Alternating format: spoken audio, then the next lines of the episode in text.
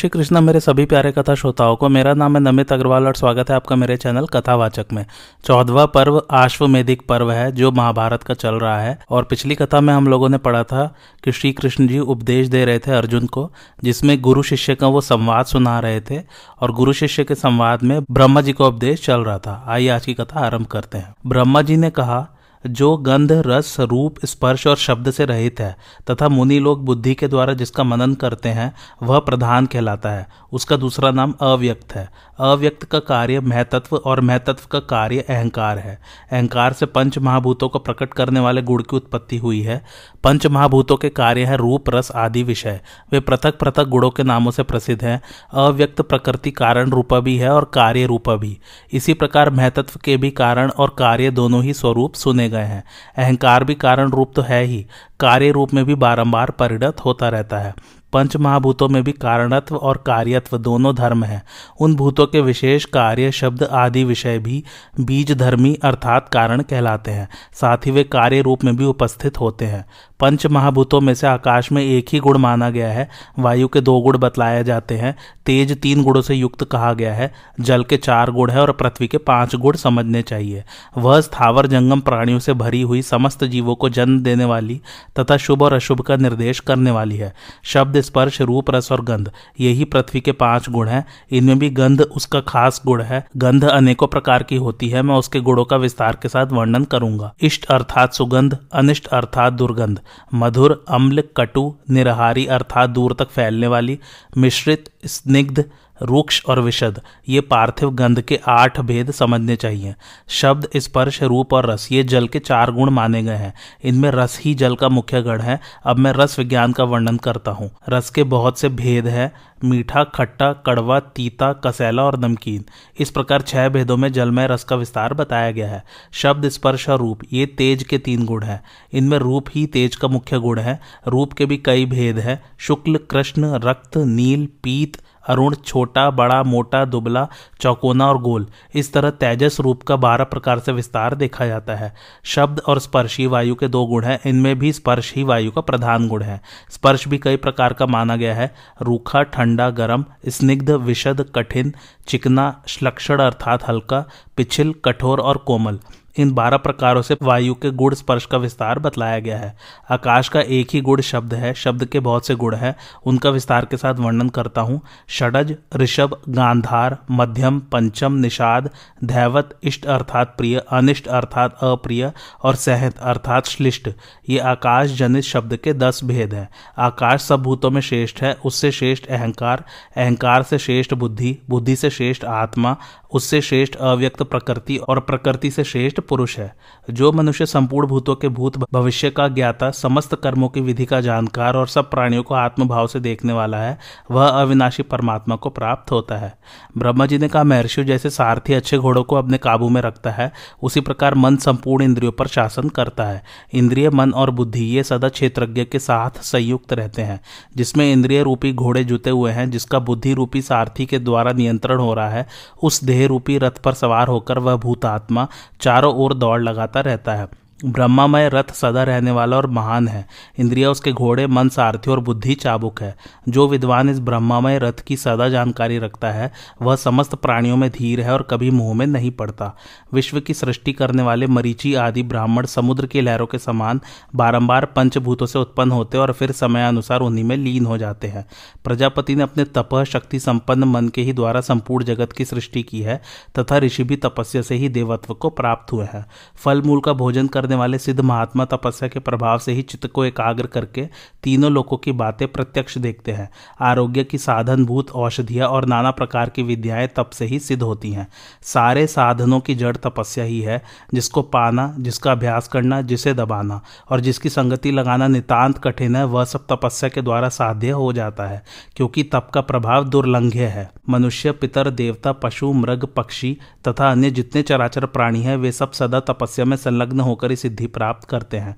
तपस्या के बल से ही महामायावी देवता स्वर्ग में निवास करते हैं। जो लोग आलस्य त्याग कर अहंकार से युक्त हो, सकाम, कर्म का अनुष्ठान करते हैं, वे प्रजापति के लोक में जाते हैं। जो ध्यान योग का आश्रय लेकर सदा प्रसन्नचित रहते हैं, वे आत्मवेत्ताओं में श्रेष्ठ पुरुष, सुख की राशिभूत, अव्यक्त परमात्मा में प्रवेश करते हैं। किंतु जो ध्यान योग से पीछे लौटकर, अर्थात ध्यान में असफल होकर, ममता और अहंकार से रहित जीवन व्यतीत करता है, वह अव्यक्त प्रकृति में लीन होता है। फिर स्वयं भी अव्यक्त संज्ञा को प्राप्त होकर, अव्यक्त से ही प्रकट होता है और केवल सत्व का आश्रय लेकर तमोगुण एवं रजोगुण के बंधन से छुटकारा पा जाता है। जो सब पापों से मुक्त रहकर सबकी सृष्टि करता है, उसे अखंड ब्रह्मा एवं क्षेत्रज्ञ समझना चाहिए। जो मनुष्य उसका ज्ञान प्राप्त कर लेता है, वही वेद वेदता है। मुनि को उचित है कि चिंतन के द्वारा चेतना पाकर मन और इंद्रियों को एकाग्र करके परमात्मा के ध्यान में स्थित हो जाए, क्योंकि जिसका चित्त जिसमें लगा होता है, वह निश्चय ही उसका स्वरूप हो जाता है। यह सनातन गोपनीय रहस्य है। क्षेत्रज्ञ का यहाँ अर्थ आत्मा है। श्री कृष्ण ने कहा, महाभाव, मैं ही गुरु हूँ और मेरे मन को ही शिष्य समझो। तुम्हारे स्नेहवश मैंने इस गोपनीय रहस्य का वर्णन किया है। यदि मुझ पर तुम्हारा प्रेम हो तो इस अध्यात्म ज्ञान को सुनकर इसका यथावत पालन करो। अच्छा अब मैं पिताजी का दर्शन करना चाहता हूँ, उन्हें देखे बहुत दिन हो गए। यदि तुम्हारी राय हो तो मैं उनके दर्शन के लिए द्वारका जाऊँ। भगवान श्री कृष्ण की बात सुनकर अर्जुन ने कहा, अब हम लोग यहाँ से हस्तिनापुर को चले। वहाँ धर्मात्मा, राजा युधिष्ठर से मिलकर और उनकी आज्ञा लेकर आप अपनी पुरी को पधारे। तदंतर भगवान श्री कृष्ण ने दारुक को रथ जोतने की आज्ञा दी। दारुक ने थोड़ी ही देर में लौटकर सूचना दी कि रथ जोत कर तैयार है। इसी प्रकार अर्जुन ने भी अपने अनुचरों को आदेश दिया, सब लोग तैयार हो जाओ, हस्तिनापुर की यात्रा करनी है। आज्ञा पाते ही संपूर्ण सैनिक तैयार हो गए और महान तेजस्वी अर्जुन के पास जाकर बोले, यात्रा का सारा प्रबंध हो गया है, अब चलना चाहिए। तत्पश्चात भगवान श्री कृष्ण और अर्जुन रथ पर सवार हुए और प्रसन्नता के साथ तरह तरह की बातें करते हुए हस्तिनापुर की ओर चल दिए। इस प्रकार बातचीत करते हुए श्री कृष्ण और अर्जुन दोनों हस्तिनापुर में जा पहुँचे। तदंतर रात के समय बुद्धिमान राजा धृतराज ने कौरवों और भगवान श्री कृष्ण को अपने अपने स्थान पर जाने की आज्ञा दी। राजा की आज्ञा पाकर सब अपने अपने महल में लौट आए। महापराक्रमी भगवान श्री कृष्ण अर्जुन के साथ उन्हीं के महल में गए। वहाँ उनका विधिवत आदर सत्कार हुआ और वे इच्छानुसार भोजन आदि से निवृत्त होकर अर्जुन के साथ सो रहे। जब रात बीत गई तो प्रातःकाल पूर्वानह की क्रिया संध्या वंदन आदि करके वे दोनों धर्मराज युधिष्ठर के महल में गए, जहाँ वे अपने मंत्रियों के साथ रहते थे। उस सुंदर भवन में प्रवेश करके उन दोनों महात्माओं ने धर्मराज का दर्शन किया। उनके आगमन से महाराज युधिष्ठर को बड़ी प्रसन्नता हुई। फिर उनके आज्ञा देने पर वे दोनों मित्र उत्तम आसनों पर विराजमान हुए। राजा युधिष्ठर की बुद्धि बड़ी सूक्ष्म थी। उन्होंने देखते ही ताड़ लिया कि ये दोनों मुझसे कुछ कहना चाहते हैं। अतः वे इस प्रकार बोले, वीरवरो, मालूम होता है तुम लोग मुझसे कुछ कहना चाहते हो। जो भी कहना हो कहो, मैं वह सब शीघ्र ही पूर्ण करूँगा। तो मन में कुछ अन्यथा विचार न करो। यह सुनकर बातचीत करने में परम चतुर अर्जुन ने धर्मराज के पास जाकर बड़े विनीत भाव से कहा, राजन, महाप्रतापी भगवान श्री कृष्ण को यहाँ रहते बहुत दिन हो गए। अभी आपकी आज्ञा लेकर अपने पिताजी का दर्शन करना चाहते हैं। यदि आप स्वीकार करें और हर्षपूर्वक आज्ञा दे दें, तभी ये द्वारकापुरी को जाएँगे। अतः मेरी प्रार्थना है कि आप इन्हें जाने की आज्ञा दे दें। युधिष्ठर ने कहा, मधुसूदन, आपका कल्याण हो। आप शूर नंदन वसुदेव जी का दर्शन करने के लिए आज ही द्वारका को जाइए। महाभाव, आपकी इस यात्रा में मेरी पूरी सम्मति है। आपने मेरे मामा जी और देवकी देवी को बहुत दिनों से नहीं देखा है। अतः वहाँ जाकर उन सबसे मिलिए तथा मेरी ओर से मामा जी को प्रणाम कहकर, भैया बलदाऊ का भी यथा योग्य सत्कार कीजिए। भक्तों को मान देने वाले श्री कृष्ण द्वारका जाने पर आप भीमसेन, अर्जुन, नकुल और सहदेव के साथ मेरी भी याद सदा बनाए रहिएगा। महाबाहो आनर्त देश की प्रजा अपने माता पिता तथा वृष्णि वंशी बंधु बांधवों से मिलकर पुनः मेरे अश्वमेध यज्ञ में पधारिएगा। ये तरह तरह के रत्न, धन और दूसरी दूसरी वस्तुएँ जो आपको पसंद हो लेकर यात्रा कीजिए। केशव, आप ही की कृपा से हमारे शत्रु मारे गए और संपूर्ण पृथ्वी का राज्य हम लोगों के हाथ में आया है। अतः यह सब कुछ आप ही का है। धर्मराज युधिष्ठर के योग कहने पर पुरुष श्रेष्ठ भगवान श्री कृष्ण का महाभाव, ये रत्न, धन और समूची पृथ्वी केवल आपकी है। यही नहीं, मेरे घर में भी जो कुछ धन वैभव है, उसको भी आप अपना ही समझिए। उनके ऐसा कहने पर युधिष्ठर ने जो आज्ञा कहकर उनके वचनों का आदर किया। तत्पश्चात श्री कृष्ण ने अपनी बुआ कुंती के पास जाकर बातचीत की और उनसे यथोचित सत्कार पाकर उनके चरणों में प्रणाम किया तथा उनके प्रदक्षिणा करके विदुर जी आदि सब लोगों से सत्कार पूर्वक विदाय होकर युधिष्ठर और कुंती के आगे से सुभद्रा को भी साथ ले लिया और अपने दिव्य रथ पर सवार हो वे हस्तिनापुर से बाहर निकले। उस समय नगर के निवासी मनुष्यों ने सब ओर से घेरे हुए थे। कपिध्वज, अर्जुन, सात्यकी, नकुल, सहदेव, अगाध बुद्धि वाले विदुर जी और गजराज के समान पराक्रमी भीमसेन, ये सब लोग भगवान श्री कृष्ण के पीछे पीछे उन्हें पहुँचाने के लिए कुछ दूर तक गए। तदंतर श्री कृष्ण ने समस्त कौरवर विदुर जी को लौटाकर दारुक तथा सात्यकी से कहा, अब घोड़ों को तेज़ी के साथ हाको। इस प्रकार द्वारका जाते हुए श्री कृष्ण को गले लगाकर सब पांडव अपने सेवकों सहित पीछे लौटे। अर्जुन ने बार बार उन्हें छाती से लगाया और जब तक वे आँखों से ओझल नहीं हुए, तब तक उन्हीं की ओर दृष्टि लगाए खड़े रहे। श्री कृष्ण का भी यही हाल था। जब रथ दूर चला गया तो अर्जुन ने बड़े कष्ट से श्री कृष्ण की ओर लगी हुई दृष्टि पीछे को लौटाई। इसी प्रकार श्री कृष्ण ने भी बड़ी कठिनता से अर्जुन की ओर से दृष्टि हटाई। भगवान की यात्रा के समय अनेकों अद्भुत शकुन होने लगे। हवा बड़े वेग से आती और उनके रथ के आगे से धूल, कंकड़ और कांटे उड़ाकर अलग कर देती थी। इंद्र पवित्र एवं सुगंधित जल तथा दिव्य पुष्पों की वर्षा करते थे। इस प्रकार समतल भूमि पर यात्रा करते हुए महाभाव श्री कृष्ण मारवाड़ देश में जा पहुँचे। वहाँ उन्होंने अमित तेजस्वी, उत्तंक मुनि का दर्शन एवं पूजन किया। तत्पश्चात मुनि ने भी उनका स्वागत सत्कार किया। फिर दोनों ने दोनों की कुशल पूछी। इसके बाद विप्रवर उत्तंक मुनि ने भगवान से प्रश्न किया श्री कृष्ण क्या तुम कौरवों और पांडवों के घर जाकर उनमें मेल करा आए? क्या अब उनमें अविचल भ्रातृभाव स्थापित हो गया है? वे तुम्हारे संबंधी और परम प्रिय हैं, उन वीरों में संधि कराकर ही तो लौट रहे हो ना? क्या पांडु और धृतराज के पुत्र तुम्हारे साथ संसार में सुखपूर्वक विचर सकेंगे? कौरवों के शांत हो जाने से तुम्हारे द्वारा सुरक्षित पांडवों को अब अपने राज्य में सुख मिलेगा ना? तात में सदा इस बात की संभावना करता था कि तुम्हारे प्रयत्न करने से कौरव पांडवों में मेल हो जाएगा। मेरी वह आशा असफल तो नहीं हुई। भगवान श्री कृष्ण का महर्षि, मैंने कौरवों के पास जाकर उन्हें शांत करने के लिए बड़ी कोशिश की, किंतु वे किसी तरह संधि के लिए तैयार न हुए। इस कारण सबके सब अपने पुत्र और बांधवों सहित युद्ध में मारे गए। प्रारब्ध के विधान को कोई बुद्धि और बल से नहीं मिटा सकता। आपको तो ये सब बातें मालूम ही होंगी। कौरवों ने मेरी, भीष्म जी की तथा विदुर जी की भी सम्मति को ठुकरा दिया, इसलिए वे आपस में लड़कर नष्ट हो गए। पांडव पक्ष में भी युधिष्ठर आदि पाँच भाई ही बचे हैं। उनके सभी पुत्र युद्ध में काम आ चुके हैं। धृतराज के पुत्रों में से युयुत्सु के सिवा कोई नहीं बचा है। सभी अपने पुत्र बांधवों सहित मारे गए हैं। श्री कृष्ण की बात सुनकर उत्तंक मुनि बड़े क्रोध में भरकर बोले, मधुसूदन, कौरव तुम्हारे संबंधी और प्रेमी थे, तथापि शक्ति रहते हुए भी तुमने उनकी रक्षा नहीं की है। अतः आज मैं तुम्हें अवश्य श्राप दूँगा। तुम उन्हें ज़बरदस्ती पकड़कर रोक सकते थे, पर ऐसा नहीं किया। इसलिए मैं क्रोध में भरकर तुम्हें श्राप दिए बिना नहीं रह सकता। ओह, कुरुवंश के श्रेष्ठ वीर नष्ट हो गए और तुमने सामर्थ्य रहते हुए भी उनकी उपेक्षा की। श्री कृष्ण का भृगुनंदन, पहले मेरी बात तो सुनिए, आप तपस्वी है, इसलिए मेरी एक प्रार्थना स्वीकार कीजिए। मैं आपको अध्यात्म तत्व की बात सुना रहा हूँ। उसे सुनने के पश्चात आपकी इच्छा हो तो मुझे श्राप दे दीजिएगा। इतना याद रखिए कि कोई भी पुरुष थोड़ी सी तपस्या के बल पर मेरा तिरस्कार नहीं कर सकता। आप तपस्वियों में श्रेष्ठ है, आपकी तपस्या का तेज बहुत बढ़ा हुआ है। आपने गुरुजनों को भी अपनी सेवा से संतुष्ट किया है तथा बाल्यावस्था से ही आप ब्रह्मचार्य का पालन करते हैं। इन सब बातों को मैं अच्छी तरह जानता हूँ, इसलिए अत्यंत कष्ट सहकर संचित किए हुए आपके तप का मैं नाश कराना नहीं चाहता। उत्तंक ने कहा केशव, तुम अपने कथनानुसार उत्तम अध्यात्म तत्व का वर्णन करो। उसे सुनकर मैं तुम्हारे कल्याण के लिए आशीर्वाद दूँगा अथवा श्राप ही दे दूँगा। श्री कृष्ण का महर्षि, आपको मालूम होना चाहिए कि तमोगुण, रजोगुण और सत्वगुण, ये सभी भाव मेरे ही आश्रित हैं। रुद्र और वसु भी मुझसे ही उत्पन्न हुए हैं। इस बात को निश्चित समझिए कि संपूर्ण भूत मुझमें है और मैं संपूर्ण भूतों में स्थित हूँ। संपूर्ण दैत्य, यक्ष, गंधर्व, राक्षस, नाग और अप्सराओं का मुझसे ही प्रादुर्भाव हुआ है। विद्वान लोग जिसे सत, असत, व्यक्त, अव्यक्त और क्षर अक्षर कहते हैं, वह सब मेरा ही स्वरूप है। मुने चारों आश्रमों के जो चार धर्म प्रसिद्ध है तथा वेदोक्त जितने कर्म हैं, वे कोई मुझसे भिन्न नहीं है। असत, सदसत तथा उससे परे जो अव्यक्त जगत है, वह भी मुझ सनातन देवादि देव से पृथक नहीं है।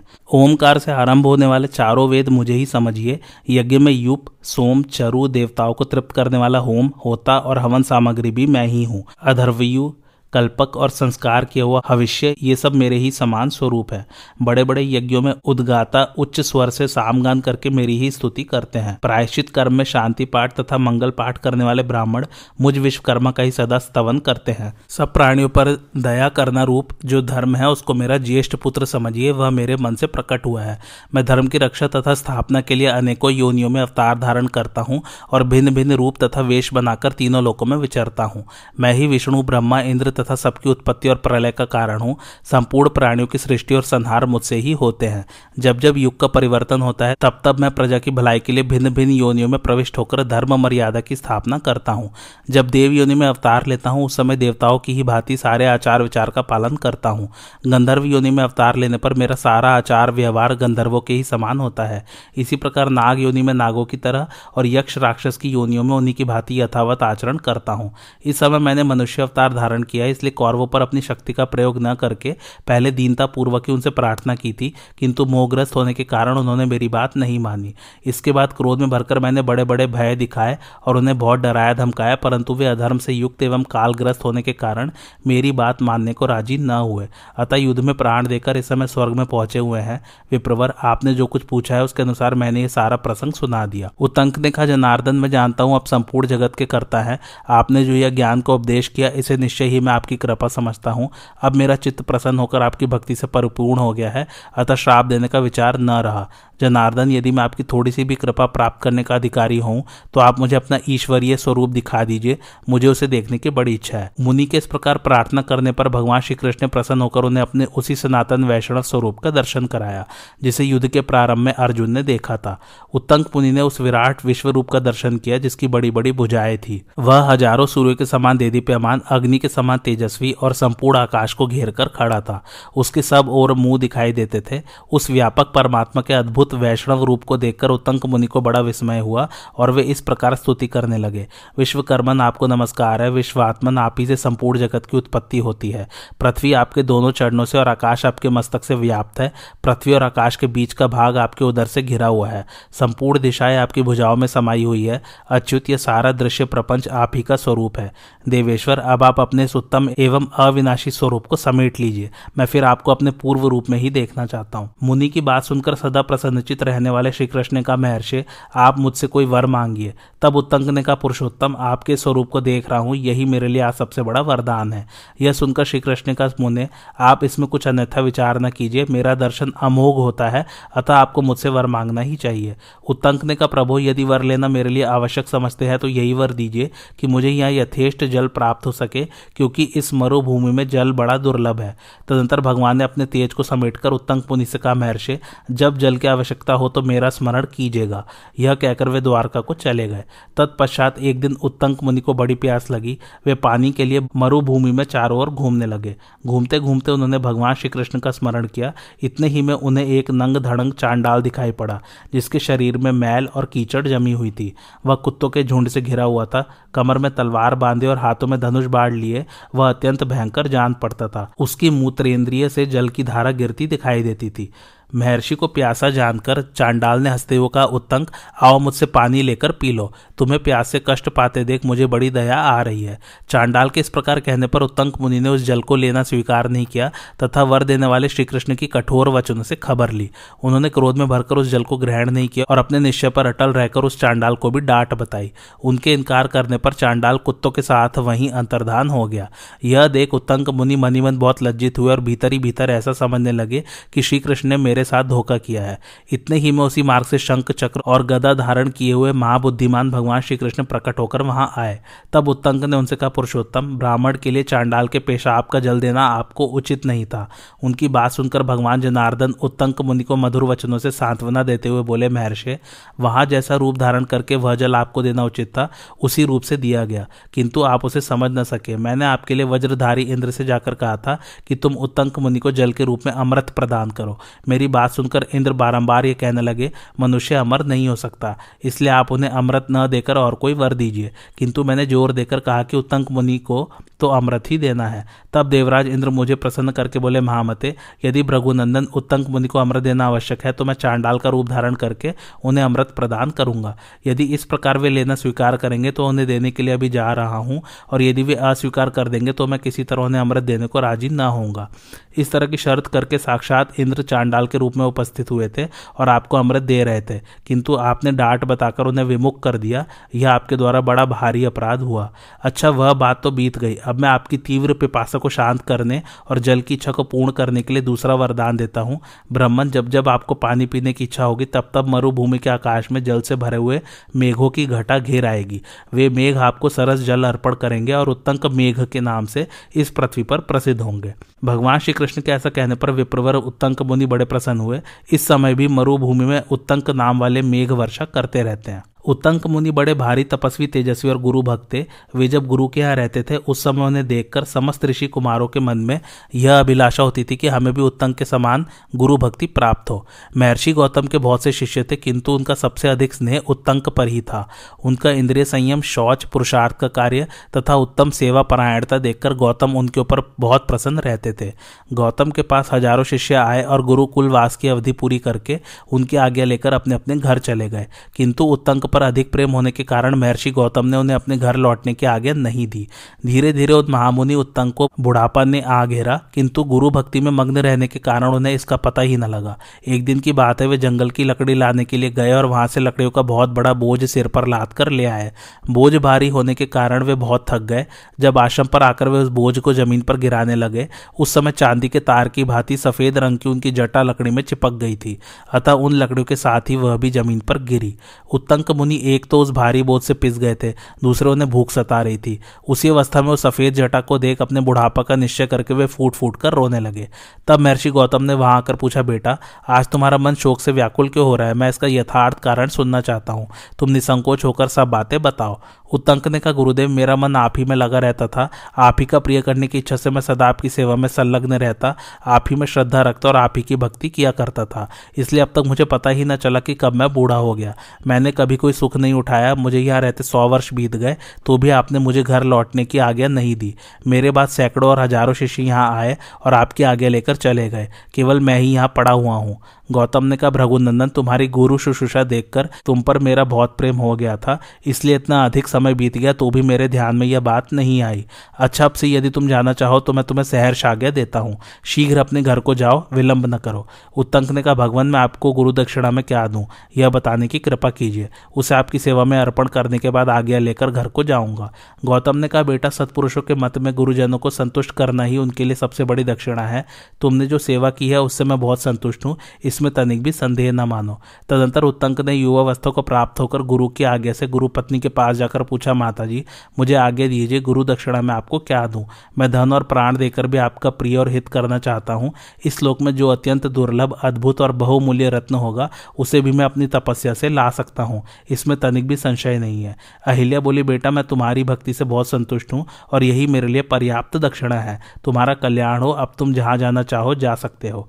यह सुनकर उत्तंक ने फिर कहा माता जी मुझे आपका कोई ना कोई प्रिय कार्य करना ही है, इसलिए आज्ञा दीजिए मैं क्या करूँ? अहल्या बोली, बेटा, राजा सौदास की रानी ने अपने कानों में मड़ियों के बने हुए दो दिव्य कुंडल पहन रखे हैं। उन्हें मेरे लिए ला दो। उनसे गुरु दक्षिणा पूरी हो जाएगी। जाओ तुम्हारा कल्याण हो। बहुत अच्छा कहकर उत्तंक ने गुरु पत्नी के आगे स्वीकार कर ली और उनका प्रिय करने की इच्छा से उन कुंडलों को लाने के लिए शीघ्रता पूर्वक चल दिए। जाते जाते मनुष्य भक्षी राजा सौदास के पास पहुँच गए। इधर उत्तंक मुनि को आश्रम में न देकर गौतम ने अपनी पत्नी से पूछा, आज उत्तंक क्यों नहीं दिखाई दे रहे? अहिल्या बोली, वे मेरे लिए कुंडल लाने गए हैं। यह सुनकर महर्षि ने कहा, यह तुमने अच्छा नहीं किया। राजा सौदास ब्राह्मणों के श्राप से मनुष्य भक्षी राक्षस हो गए हैं, इसलिए वे उस ब्राह्मण को अवश्य मार डालेंगे। अहिल्या बोली, भगवान, मैं इस बात को नहीं जानती थी। थी, इसलिए उन्हें ऐसा काम सौंप दिया। मुझे विश्वास है कि आपकी कृपा से उन पर कोई आँच नहीं आने पाएगी। पत्नी के ऐसा कहने पर महर्षि गौतम बोले अच्छा ऐसा ही हो। उधर उत्तंक ने निर्जन वन में जाकर राजा सौदास को देखा, बड़ी भयानक आकृति थी। लंबी लंबी दाढ़ी और मूछ, सारा शरीर मनुष्य के रक्त से रंगा हुआ। उन्हें देखकर उत्तंक को तनिक भी घबराहट नहीं हुई। इन्हें देखते ही यमराज के समान भयंकर राजा सौदास उठकर खड़े हो गए और पास आकर बोले, विप्रवर, अहो भाग्य, जो दिन के छठे भाग में आप स्वयं ही मेरे पास चले आए। मैं इस समय आहार की ही खोज में था। उत्तंक ने कहा राजन, मैं गुरु दक्षिणा के लिए घूमता फिरता आपके पास आया हूँ। जो गुरु दक्षिणा देने के लिए उद्योग कर रहा हो, उसकी हिंसा नहीं करनी चाहिए। ऐसा मनीषी पुरुषों का वचन है। राजा ने कहा, विप्रवर, मैंने दिन के छठे भाग में आहार करने का नियम ले रखा है और यह वही समय है। अब मैं भूख से पीड़ित हो रहा हूँ, इसलिए आपको छोड़ नहीं सकता उत्तंक ने कहा महाराज, यही सही, किंतु मेरी एक शर्त मान लीजिए। मैं गुरु दक्षिणा लेकर फिर आपके अधीन हो जाऊँगा। मैंने अपने गुरु को जो वस्तु देने की प्रतिज्ञा की है, वह आपके ही अधीन है। अतः आपसे उसकी भिक्षा माँगता हूँ।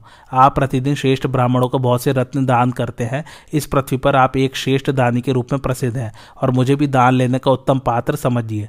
मैं गुरु को जो वस्तु देना चाहता हूँ, उसका मिलना आपके ही हाथ में है। अतः मेरी अभीष्ट वस्तु मुझे दे दीजिए। महाराज, मैं आपसे सच्ची प्रतिज्ञा करता हूँ कि वह वस्तु गुरु को देकर फिर अपनी की हुई शर्त के अनुसार आपके पास आ जाऊँगा। मेरी यह बात मिथ्या नहीं हो सकती। मैं कभी हँसी खेल में भी झूठ नहीं बोला हूँ, फिर ऐसे अवसर पर तो बोली कैसे सकता हूँ? सौदास ने कहा ब्रह्मन यदि आपकी गुरु दक्षिणा मेरे अधीन है तो उसे मिली हुई ही समझिए। अगर आप मेरी कोई वस्तु लेने के योग्य समझते हैं तो मांगिए। इस समय मैं आपको क्या दूँ? उत्तंगने का पुरुष श्रेष्ठ आपका दिया हुआ दान में सदा ही ग्रहण करने के योग्य मानता हूँ। इस समय आपकी रानी के दोनों मणिमय कुंडल मांगने के लिए यहाँ आया हूँ। स्वदासने का ब्रह्मर्षे, वे मणिमय कुंडल तो मेरी रानी के ही योग्य है। आप और कोई वस्तु मांगिए, उसे मैं अवश्य दे दूँगा उत्तंकने का राजन, यदि आपका मुझ पर विश्वास हो और आप मुझे उत्तम पात्र समझते हो तो बहाना न कीजिए। वे दोनों कुंडल मुझे देकर सत्य का पालन कीजिए उत्तंक के ऐसा कहने पर राजा ने कहा, विप्रवर, आप रानी के पास जाइए और उनसे मेरी आज्ञा सुनाकर वे कुंडल मांग लीजिए। लीजिए वे उत्तम व्रत का पालन करने वाली है। आपके द्वारा मेरा संदेश सुनकर निसंदेह दोनों कुंडल दे देंगी। उत्तंग ने कहा, महाराज, मैं कहाँ आपकी पत्नी को ढूंढता फिरूँगा? मुझे क्यों कर उनका दर्शन हो सकता है? आप स्वयं उनके पास क्यों नहीं चले चलते? सौदास ने कहा ब्राह्मण वे आपको जंगल में किसी झरने के किनारे मिल सकती है। यह दिन का छठा भाग है। मैं आहार की खोज में हूँ। इस समय मैं उनसे नहीं मिल सकता। राजा की बात सुनकर उत्तंक मुनि उनकी रानी मदयंती के पास गए और उनसे अपने आने का प्रयोजन बतलाया। राजा का संदेश सुनकर विशाल लोचना रानी ने महाबुद्धिमान उत्तंक मुनि को इस प्रकार उत्तर दिया ब्राह्मण महाराज ने जो आपको कुंडल देने की बात कही है, सो ठीक है। आप असत्य नहीं कहते तो भी आपको मेरे विश्वास के लिए उनका कोई चिन्ह ले आना चाहिए। मेरे ये दोनों मणिमय कुंडल दिव्य है। देवता, यक्ष और महर्षि लोग नाना प्रकार के उपायों द्वारा इन्हें चुरा ले जाने की इच्छा से सदा छिद्र ढूंढते रहते हैं। यदि इन्हें पृथ्वी पर रख दिया जाए तो नाग हड़प लेंगे, अपवित्र अवस्था में धारण करने पर यक्ष उड़ा ले जाएँगे, और इन्हें पहनकर यदि कोई नींद लेने लग जाए तो देवता लोग ज़बरदस्ती छीन लेंगे। इन छिद्रों में सदा ही इन कुंडलों के खो जाने का भय रहता है। देवता, राक्षस और नागों से सावधान रहने वाला मनुष्य ही इनको धारण कर सकता है। इनसे रात दिन सोना टपकता रहता है। रात में नक्षत्रों और ताराओं के समान इनकी चमक होती है। इसको पहन लेने पर विष से, अग्नि से तथा अन्य भयदायक जंतुओं से भी कभी भय नहीं होता। फिर भूख प्यास का भय तो हो ही कैसे सकता है? छोटे कद का मनुष्य कुंडलों को पहने तो ये छोटे हो जाते और बड़ी डील डॉल वाले मनुष्य के पहनने पर उसी के अनुरूप ये बड़े हो जाते हैं। ऐसे गुणों से युक्त होने के कारण ये मेरे दोनों कुंडल सबकी प्रशंसा के पात्र हैं। इनकी तीनों लोगों में प्रसिद्धि है। अतः आप यदि महाराज की आज्ञा से इन्हें लेने आए हैं तो इसकी कोई पहचान लाइए। रानी मदयंती की बात सुनकर उत्तंक मुनि ने महाराज सौदास के पास आकर उनसे कोई पहचान मांगी।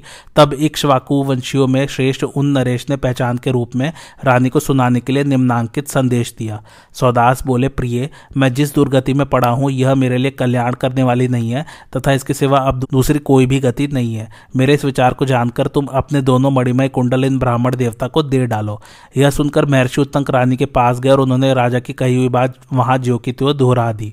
महारानी मदयंती ने स्वामी का वचन सुनकर उसी समय अपने मणिमय कुंडल उत्तंक मुनि को दे दिए। कुंडल पाकर उत्तंक मुनि पुनः राजा के पास आकर बोले, महाराज, आपके गूढ़ वचन का अभिप्राय क्या है, उसे मैं सुनना चाहता हूँ। सौदास ने कहा, ब्राह्मण, क्षत्रिय लोग सृष्टि के प्रारंभ काल से ही ब्राह्मणों की पूजा करते चले आ रहे हैं, तथापि कभी कभी ब्राह्मणों की ओर से भी क्षत्रियों के लिए बहुत से दोष प्रकट हो जाया करते हैं।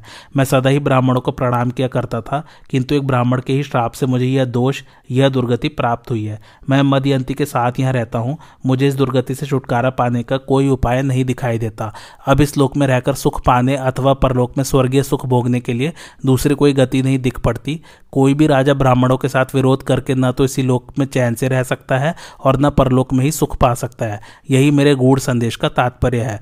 अच्छा अब आपकी इच्छा के अनुसार ये मणिमय कुंडल मैंने आपको दे दिए। अब आपने जो प्रतिज्ञा की है, उसको सफल कीजिए। उत्तंग ने कहा राजन, मैं अपनी प्रतिज्ञा का पालन करूँगा, पुनः आपके अधीन हो जाऊँगा। किंतु इस समय एक प्रश्न पूछने के लिए आपके पास लौट कर आया हूँ। सौदास ने कहा विप्रवर, आप इच्छा अनुसार प्रश्न कीजिए, मैं आपकी बात का उत्तर दूँगा।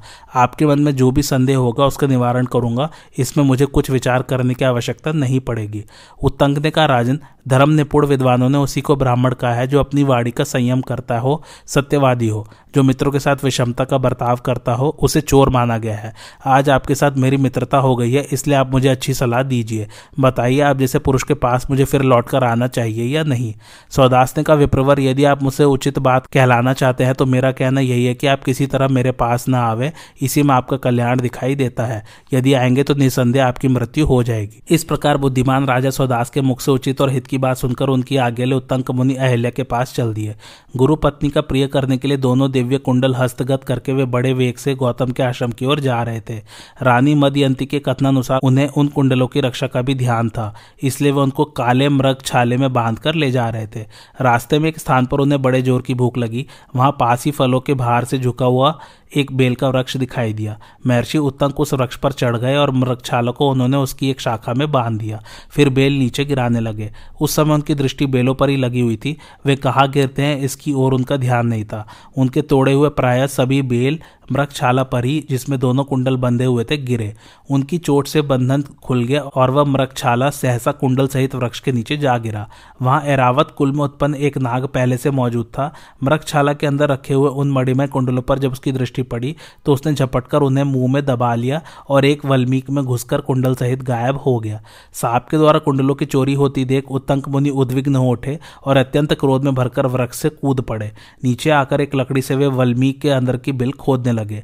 उनके मन में तनिक भी घबराहट नहीं हुई। लगातार पैंतीस दिनों तक वे बिल खोदने के कार्य में जुटे रहे।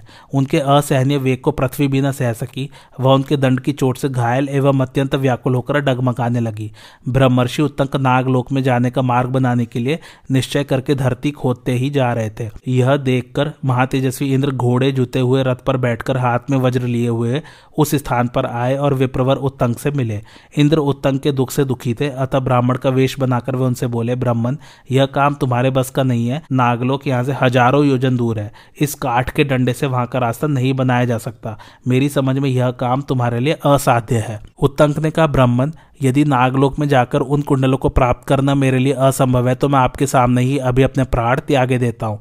वज्रधारी इंद्र जब किसी तरह उत्तम को अपने निश्चय से हटा न सके तो उनके डंडे के अग्रभाग में अपने वज्रास्त्र को जोड़ दिया। उस वज्र के प्रहार से पृथ्वी विदीर्ण हो गई और नागलोक का रास्ता बन गया। उसके द्वारा नागलोक में प्रवेश करके उन्होंने देखा कि वह लोक हज़ारों योजन विस्तृत है। उसके चारों ओर दिव्य मणि मुक्ताओं से अलंकृत अनेकों प्रकार है। वहाँ स्फटिक मणि की बनी हुई सीढ़ियों से सुशोभित बावड़िया, निर्मल जल वाली अनेकों नदियाँ और विहग वृंद से शोभायमान बहुतेरे सुंदर सुंदर वृक्ष हैं। नागलोक का भारी दरवाज़ा सौ योजन ऊँचा और पाँच योजन चौड़ा है। नागलोक की यह विशालता देखकर उत्तंक मुनि हतोत्साह हो गए। अब उन्हें फिर कुंडल पाने की आशा न रही। इसी समय उनके पास एक घोड़ा आया, जिसकी पूछ के बाल सफ़ेद और काले तथा आँख और मुँह लाल थे। वह अपने तेज से प्रज्वलित हो रहा था। उसने उत्तंक से कहा, बेटा, मेरे अपान मार्ग अर्थात गुदा में फूक मारो। इससे तुम्हें कुंडल मिल जाएँगे। एरावत का पुत्र तुम्हारे कुंडल चुरा कर ले आया है। मेरी गुदा में फूक मारने से तुम घृणा न करो, क्योंकि गौतम के आश्रम में रहते समय तुमने अनेकों बार ऐसा किया है। उत्तंक ने पूछा, गुरुदेव के आश्रम पर मैंने कभी आपका दर्शन किया है? इस बात का ज्ञान मुझे कैसे हो? और आपके कथनानुसार वहाँ रहते समय पहले मैं जो काम अनेकों बार कर चुका हूँ, वह क्या है? यह सुनना चाहता हूँ। घोड़े ने कहा ब्रह्मन मैं तुम्हारे गुरु का भी गुरु, जात, वेदा, अग्नि हूँ। तुमने अपने गुरु के लिए सदा पवित्र रहकर विधिवत मेरी पूजा की है, इसलिए मैं तुम्हारा कल्याण करूँगा। अब तुम मेरे बताए अनुसार कार्य करो, विलंब न करो। अग्निदेव के ऐसा कहने पर उत्तंक ने उनके आगे का पालन किया। इससे प्रसन्न होकर वे नागलोक को भस्म करने के लिए प्रज्वलित हो उठे। जिस समय ब्राह्मण ने फूक मारी। उसी समय उस अश्वरूपधारी अग्नि के रोम रोम से ज़ोर ज़ोर से धुआँ उठने लगा, जो नागलोक को भयभीत करने वाला था। वह धुआँ इतना बढ़ा कि वहाँ कुछ सूझ नहीं पड़ता था। एरावत के घर में हाहाकार मच गया।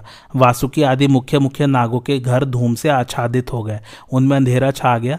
वे ऐसे जान पड़ते थे मानो कुहासा से ढके हुए पर्वत और वन हो। धुआँ लगने से नागों की आँखें लाल हो गई और वे अग्नि के तेज से संतप्त होने लगे। अतः महामुनि उत्तंग का विचार जानने के लिए सभी एकत्रित होकर उनके पास आए। उस समय उन अत्यंत तेजस्वी महर्षि का दृढ़ निश्चय सुनकर उनकी आँखें भय से कातर हो गई, तथा सबने उनका विधिवत पूजन किया। अंत में सभी नाग, बूढ़े और बालकों को आगे करके हाथ जोड़ मस्तक झुकाकर प्रणाम करते हुए बोले, भगवान, हम पर प्रसन्न हो जाइए, हम आपके कुंडल लौटाए देते हैं।